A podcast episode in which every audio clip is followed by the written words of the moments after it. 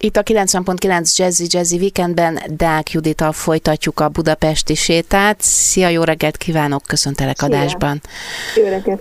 Na hát a budai várban tartózkodunk most már jó páradik alkalommal, és a múlt hétvégén azért elég lazák voltunk már, ami a hangvételt illeti. Hadik András Lovával, meg Mária Terézia visel dolgaival is viccelődtünk kicsit, és az jutott eszembe, hogy ugye a városnéző séták általában azért ez egy komoly műfaj, legalábbis így van a köztudatban, hogy milyen fontos, hogyha néha egy kicsit oldódik és nevetünk, így kellene jól lennie, de erről te biztos többet tudsz.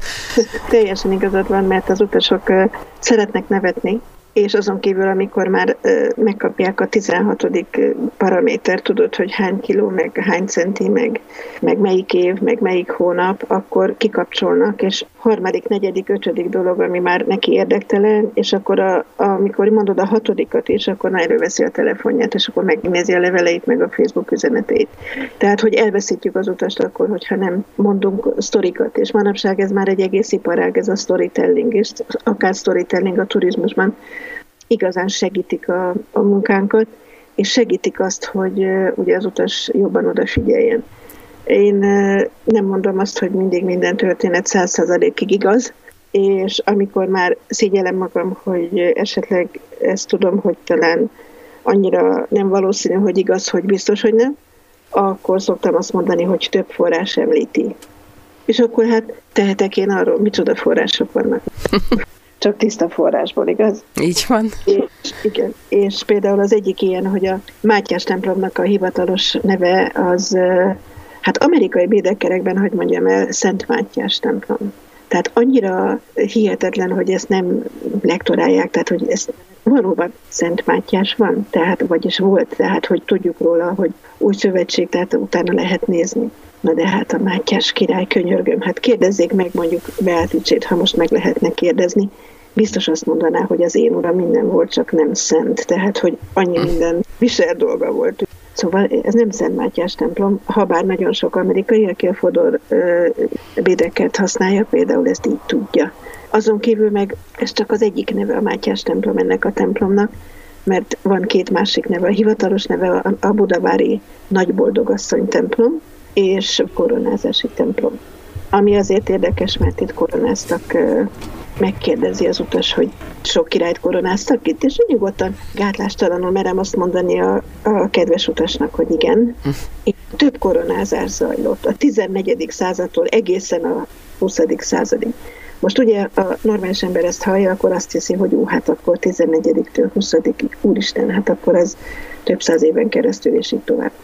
1309-ben, valószínűleg 9-ben és nem 8-ban koronázták meg harmadjára Károly Robertet.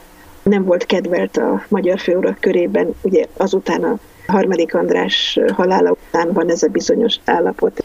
Harcok folynak a trónér, mint sokszor máskor is, és nagyon-nagyon nem kedvelik a külföldi rokonság, tehát az itáliai rokonság által Magyar országra került Károlót, ő mindenkivel összeveszett, ő mindenkit utált, őt mindenki utálta, úgyhogy annyira megsértődött szegény, hogy kiköltözött a várból, tehát a, a budai várból, és elment egészen Visegrádig. Úgyhogy az a bizonyos 1335-ös Visegrádi találkozó az azért nem budai találkozó, és nem budai négyek vannak, hanem Visegrádi négyek, mert hogy éppen ő nagy sértődésben volt, és ott, ott lakott, ott lakozott, és egy darabig, ugye néhány tíz évig ott volt a királyi székhely, oda jöttek a, a kollégák, ugye a királyok, akiket erre a találkozóra meghívott. Na és tehát Károly Robertnek volt a koronázása 1309-ben, aztán egy nagy-nagy ugrás, és akkor 867 következik.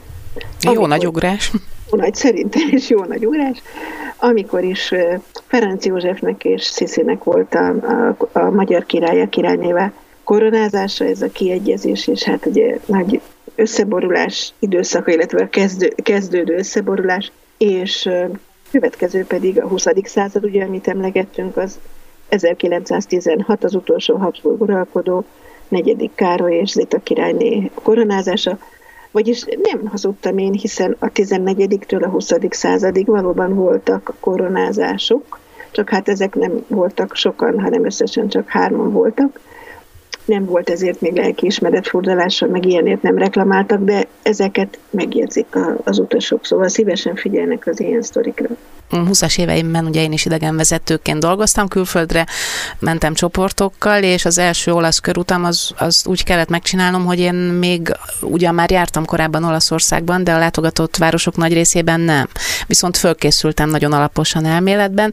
A gyakorlatban meg legtöbbször jól ment, de előfordult olyan is, hogy valamely városka főterén a korábban már megtanult barcelonai gótikus negyed jött be, amit ott szépen elő is adtam, szemrebenés nélkül, hát nagy csalások azért nem voltak benne, de általánosságban a lózunk az, az ugye nem oda illett. Szerencsére neki nem volt szerencsés, valami szerzetest ott kinyírtak korábban a történelem vérzivataros időszakaiban. Az a történet az megvolt, és az stimmelt is, úgyhogy ott azért az vitte a sót.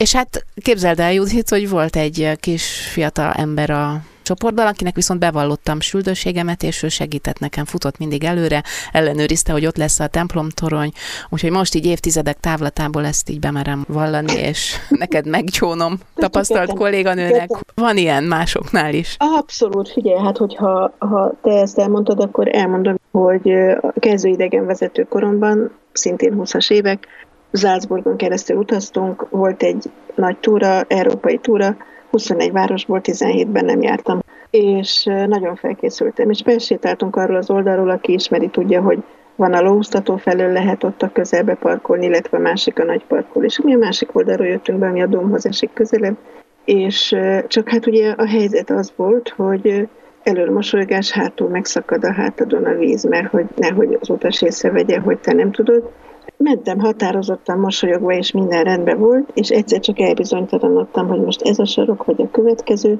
és behúztam egy helyre, amiről akkor vettem észre, amikor már bent voltam, hogy egy első udvar, egy zárt udvar.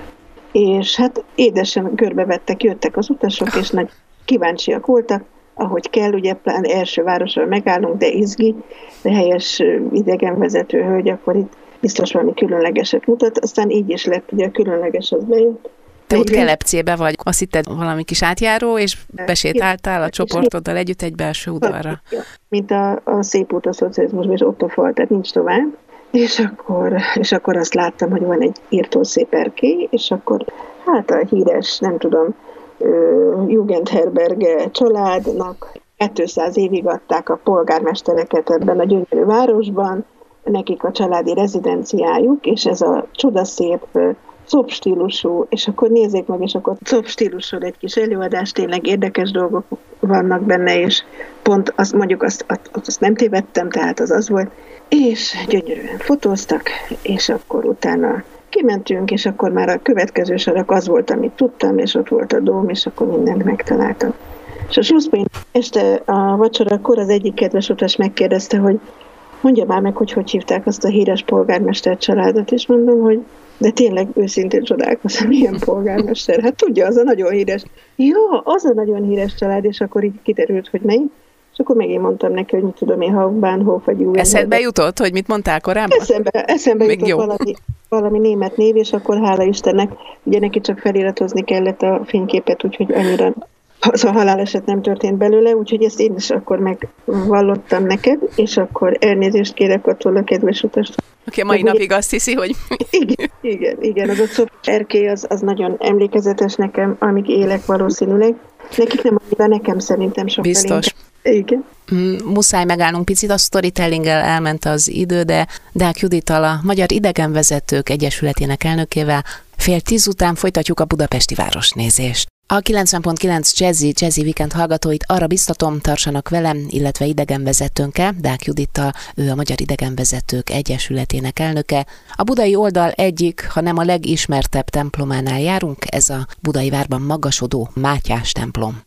Mátyás templom, itt kezdtük el, van ez a bizonyos három név, tehát ez is érdekes, hogy Mátyás templomnak hívjuk, ugye nem ez a hivatalos neve. Akkor a másik dolog az, hogy ami tényleg nagyon érdekes, és lehet, hogy magyar hallgatók ezt ezen csodálkoznak, hogy az idegenvezető megáll előttük, és akkor ülnek a padokban, és várják a mesét, ugye, és akkor megkérdezik, hogy ez múzeum, vagy templom, vagy ez működő templom?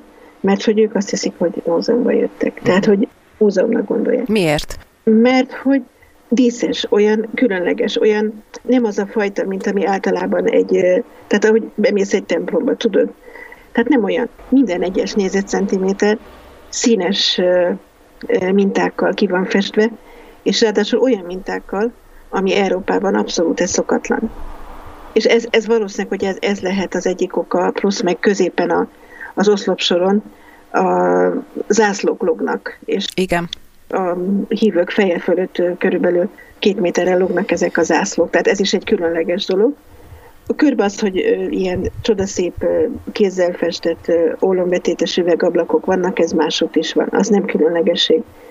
Szépek, de hát semmi különleges. De az, hogy ezek a minták, ezek a színek, ez valami abszolút unikális. Van, aki azt kérdezi, hogy akkor ugye ez egy mecset. És válasz rá, hogy nem, ez nem egy mecset, róvai katolikus templom. Ugye angol nyelveckében vannak ilyenek, hogy ez egy szék, nem, nem, ez nem egy szék, hanem egy víziló. Tehát tudod, ez ilyen. Nem, ez nem mecset, hanem ez egy, ez egy katolikus templom.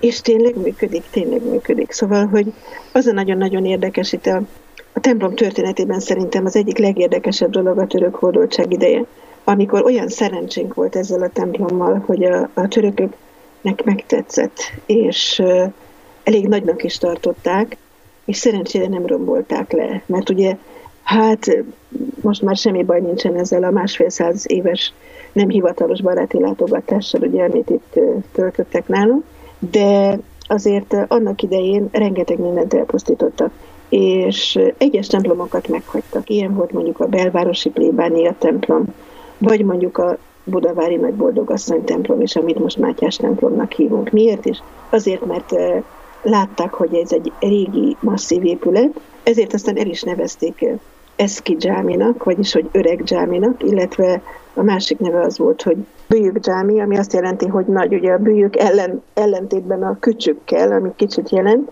és akkor ők ezt elfoglalták, és hát azt cselekedték vele, hogy kidobálták a szobrokat, festményeket, mindent, lemázolták a falakat, a feskókat, szóval semmi nem maradhatott, ugye a Korán szerint, az igaz hitűek szerint, semmi nem maradhatott, ami embert ábrázol, de nem csak emberábrázolás, hanem az, az élőlény ábrázolás is tilos volt. Uh-huh.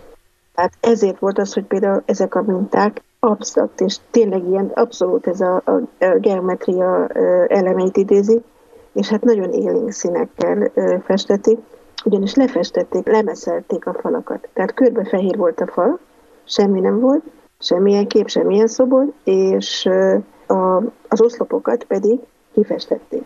Ezek voltak az oszlopfestmények, amik sajnos nem eredetiek, később újból festették őket, és az oszlopfestményeknek a színei és a mintái ihlették azokat a nagy magyar festőket, akik a Sulek Frigyes irányítása alatt újra festették a Mátyás templomot, amikor felkészítették a milleniumra, felújították.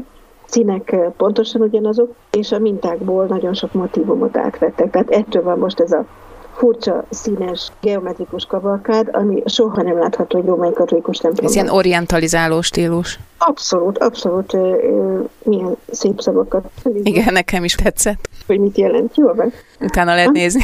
Köszi, köszi. És akkor ami érdekesség törökökkel kapcsolatosan, hogy a templomban halkan, elég halkan tudsz beszélni a kedves ugye, vendégekkel, kis aranyos, tényleg olyan kis helyesek tudnak lenni, és kíváncsiak, olyan, olyan helyesek. Az a nagyon érdekes, hogy ha voltál a kékmecsetbe, hogy ott az van, hogy a, a nem túl nagy belső görbületű mennyezeten ugyanígy lukak vannak. És volt egy zseniális török rendszer, a 16. században, amit itt alkalmaztak ennél a dzsáminál, ami ugye az templom volt, aztán dzsámi lett, most megint templom, mindenhova építettek a valódi mennyezet alá kis távolságra egy álmennyezetet. Uh-huh. És ezen az álmennyezeten kis lyukakat hagytak ki, és a lyukakra egy-egy kancsót tettek, amelyeknek egy kicsivel nagyobb volt a szája, mint ez a lyuk. Agyagból készített, égetett, kiégetett kerámiát. Ezeket rátették erre a felületre a lyukakra, és ezáltal úgy tudták rezonálni a levegőt, olyan hatást tudtak elérni, mintha mondjuk egy 16. századi wifi rendszerben te az erősítőt használnád. És így nem kellett kiabálni annak, aki az imám volt, ugye, aki mondta az imát, ugye az imám, mindenki hallotta a, a mecsetben az ő hangját, és simán tudtak imádkozni, úgyhogy nem felemelt hanggal, végigmondhatta naponta ötször az imáját. Érdekes. Isteni az akusztikája a Mátyás templomnak, köszönhetően ennek a 16. századi török Nifi rendszernek. Úgyhogy vannak tényleg dolgok földön és egen. Ugye nem csak pusztítás volt, hanem építés. Emlékezzünk ugye a jó kis török fürdőkre, meg sok más dologra, ami, ami tőlük származik.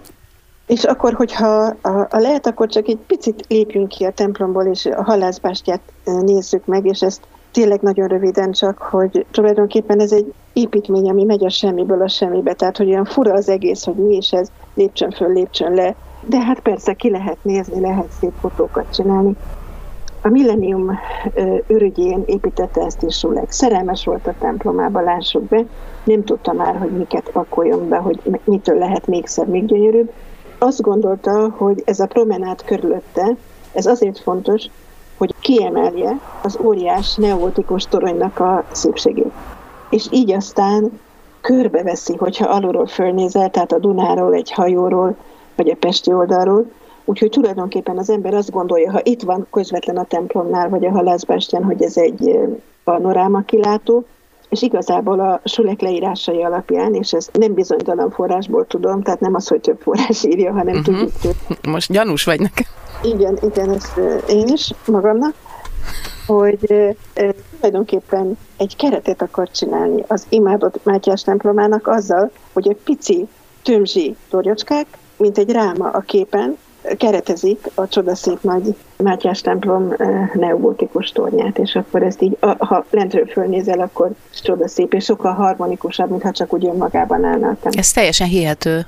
Abszolút, abszolút, és ez egy szép érzékre, harmóniára, és tényleg nagy szeretetre val a Sulek részére, úgyhogy tényleg mindent rátett, tehát mint hogy a Velencei Szent Márk templomra, hogy tudod, összerabolták, illetve uh-huh, igen. mindenféle háborúkban különféle ugye, területeket, és akkor amiket odahoztak, azt bevitték a templomba, mert nekik ugye a Szent Márk volt a minden, hiszen hát ugye Márk miatt, és már ami nem fért be, például azok a a lovak. Igen, igen. Például azt kitették kívülre, hogy azért lehessen látni. Tehát igazából az is egy olyan, mint egy karácsonyfa, hogy már minden rá van ami belül nem az kívül, de azért minden rabot kincset oda teszünk. És itt is a Sulek már olyanokat csinált, hogy bent a templomban egy neuromán keresztelő medencét. Hát mi köze ahhoz egy építésznek? Semmi. Tehát azért, mert hogy szeretett templomának, vagy például csinált egy, képzeld el egy ötvös munkát, egy igazi ötvös munkát, akkor, mint ez a monitor magassága, elég nagy, és fél drága kövekkel és drága kövekkel egy csodaszép keresztet, ami például már napig ott van. Úgyhogy mindent megcsinált tényleg, és akkor jutott eszébe, hogy mi lenne, hogyha mi keretbe is foglalná az épületet, és akkor ez, lett a, ez a keret lett a halászbástyán. Szép jó, kompozíció lett így együtt. Én azért jobban bírnám a halászbástyát habcsokból látni, mert hogy szerintem azért inkább ez a forma ahhoz való, de manapság már annyira megszoktuk, és tényleg annyira a látványhoz tartozik, hogy most már semmilyen dicsérzés nem jut az ember eszébe, legalábbis nekem nem, és tényleg abszolút belőlik. Tehát, hogy semmi diszonancia nincsen, hanem kiegyensúlyozott harmónia, amit láthatsz például a hajóról. Míg magunk elé képzeljük a látványt, zenét hallgatunk itt a Jazzy Weekendben, érkezzen a Hunky Crew és a Swing the Race. A Jazzy Weekendben Deák Judittal, a Magyar Idegenvezetők Egyesületének elnökével a Budai Várban sétálunk, és hát eddig elég sok mindent megtudhatunk a Mátyás templomról és az őt körül ölelő halászbásjáról. Ha nem bánod, Kata, akkor egy picit rá fordulhatnánk arra, hogy mi az, amit ünneplünk, vagy mi az, amire emlékezünk a mai napon. Igen, igen, ideje is van.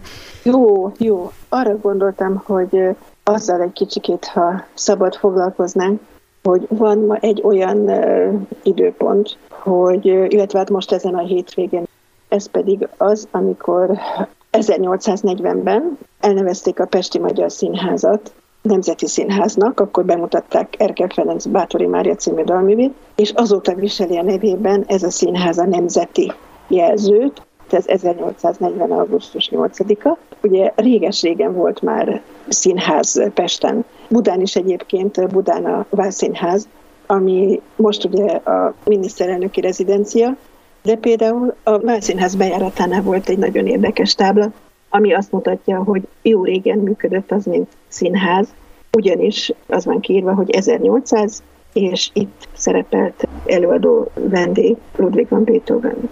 Tehát Beethoven ott fellépett és zongorázott, úgyhogy és az 1800, tehát 18 óra múlva, szóval elég régen. És akkor ott német nyelvű színház volt, és a Pesti színház is német nyelvű volt, aztán magyar nyelvű lett, 1840-től pedig ez a Pesti Magyar Színház, Nemzeti Színház lett a, a nevében, egy törvény rendelte ezt el, és amikor ezt lebontották a 20. század elején, akkor béreltek a közelben egy helyet neki, a Blaha Lújza téren álló Népszínház épületét bérelték ki. Hát ugye tudjuk, hogy Népszínház utca, azért Népszínház igen, utca. Igen.